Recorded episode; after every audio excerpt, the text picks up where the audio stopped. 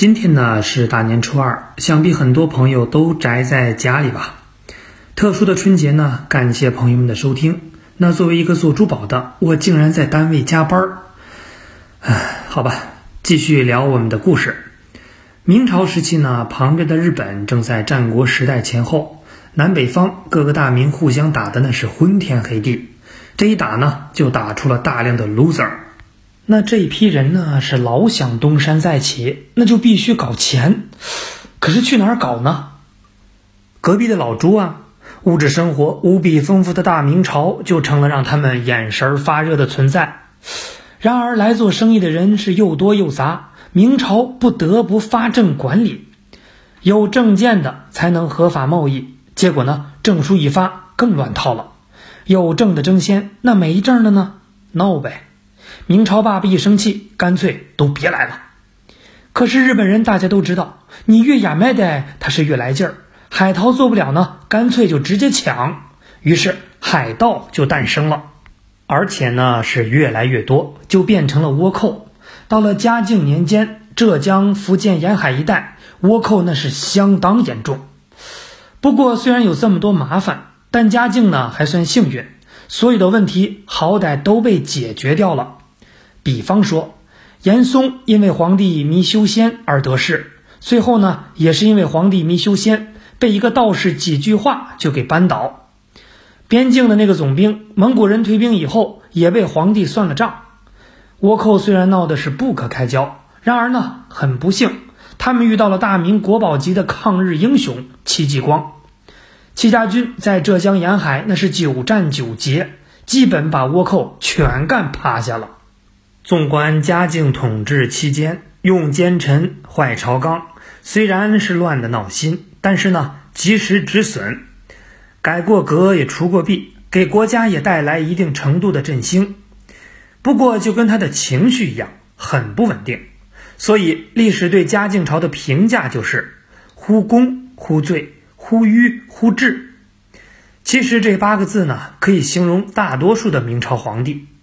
这些皇帝里不乏非常聪明的人，但多数都用在了娱乐而不是治国上。当然原因也不是这么简单，有兴趣的朋友呢可以看一看明史。咱们呢多说两句，其实嘉靖皇帝是个天才，从少年时期就深谙政治斗争的诀窍，而他之后的一切行为都是政治斗争的手段。即使是常年不上朝，朝中大事儿也尽在他的掌握之中。不管是使用忠臣夏言，还是奸臣严嵩，他们不论如何手握大权，把持朝政，最终都逃不出嘉靖的手掌心儿。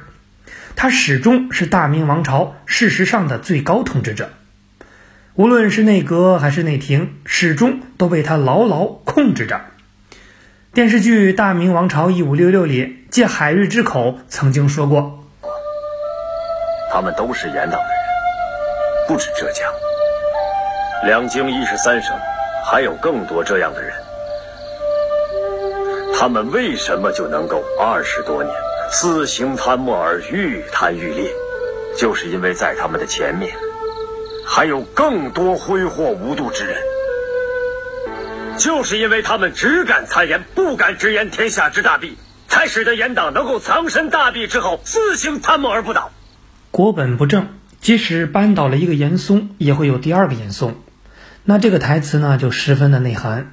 大明王朝到了今天这步，政治黑暗，国库空虚，灾患四起，其根本原因并非是清流们的斗争对象严党，而是嘉靖，或者说就是大明王朝的体制本身。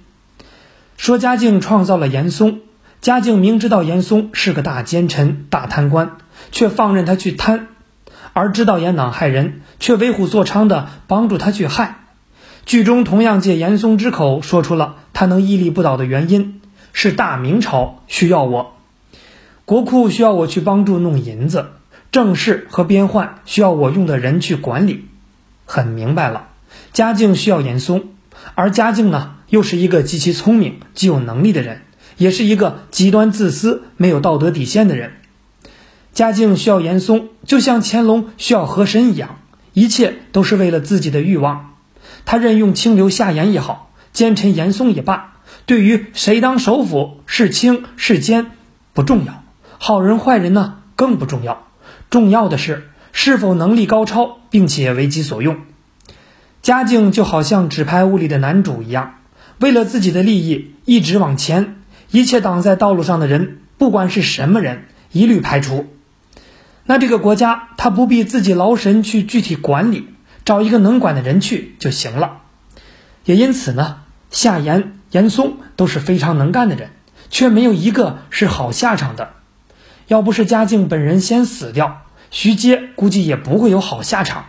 因为在嘉靖死前，徐阶本人的处境也确实有不稳的迹象。一个一个全是嘉靖的工具，当没有利用价值就被抛弃，去找下一个。嘉靖的生活奢侈无度，连洗脚的木盆都是一天换一个，而宫廷的开销更是极为惊人。为此，谁能帮他弄钱花，谁能保证他的欲望需求，他就维持谁。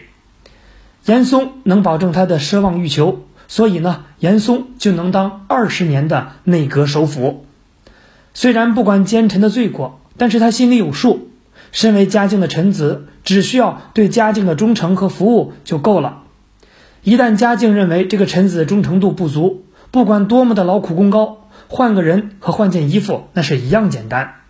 他绝不是昏庸的帝王，他也明白是非，而可怕的是，这是一个什么道理都懂却丝毫没有道德底线的人。他十分聪明，十分毒辣，谁也无法奈何他，而且他随心所欲的胡搞乱搞，大明王朝始亡于嘉靖，确实不假。好了，大明王朝中间这六位皇帝的故事呢，就讲到这儿。虽然是状况频出，但大明朝总体呢还算是运行正常。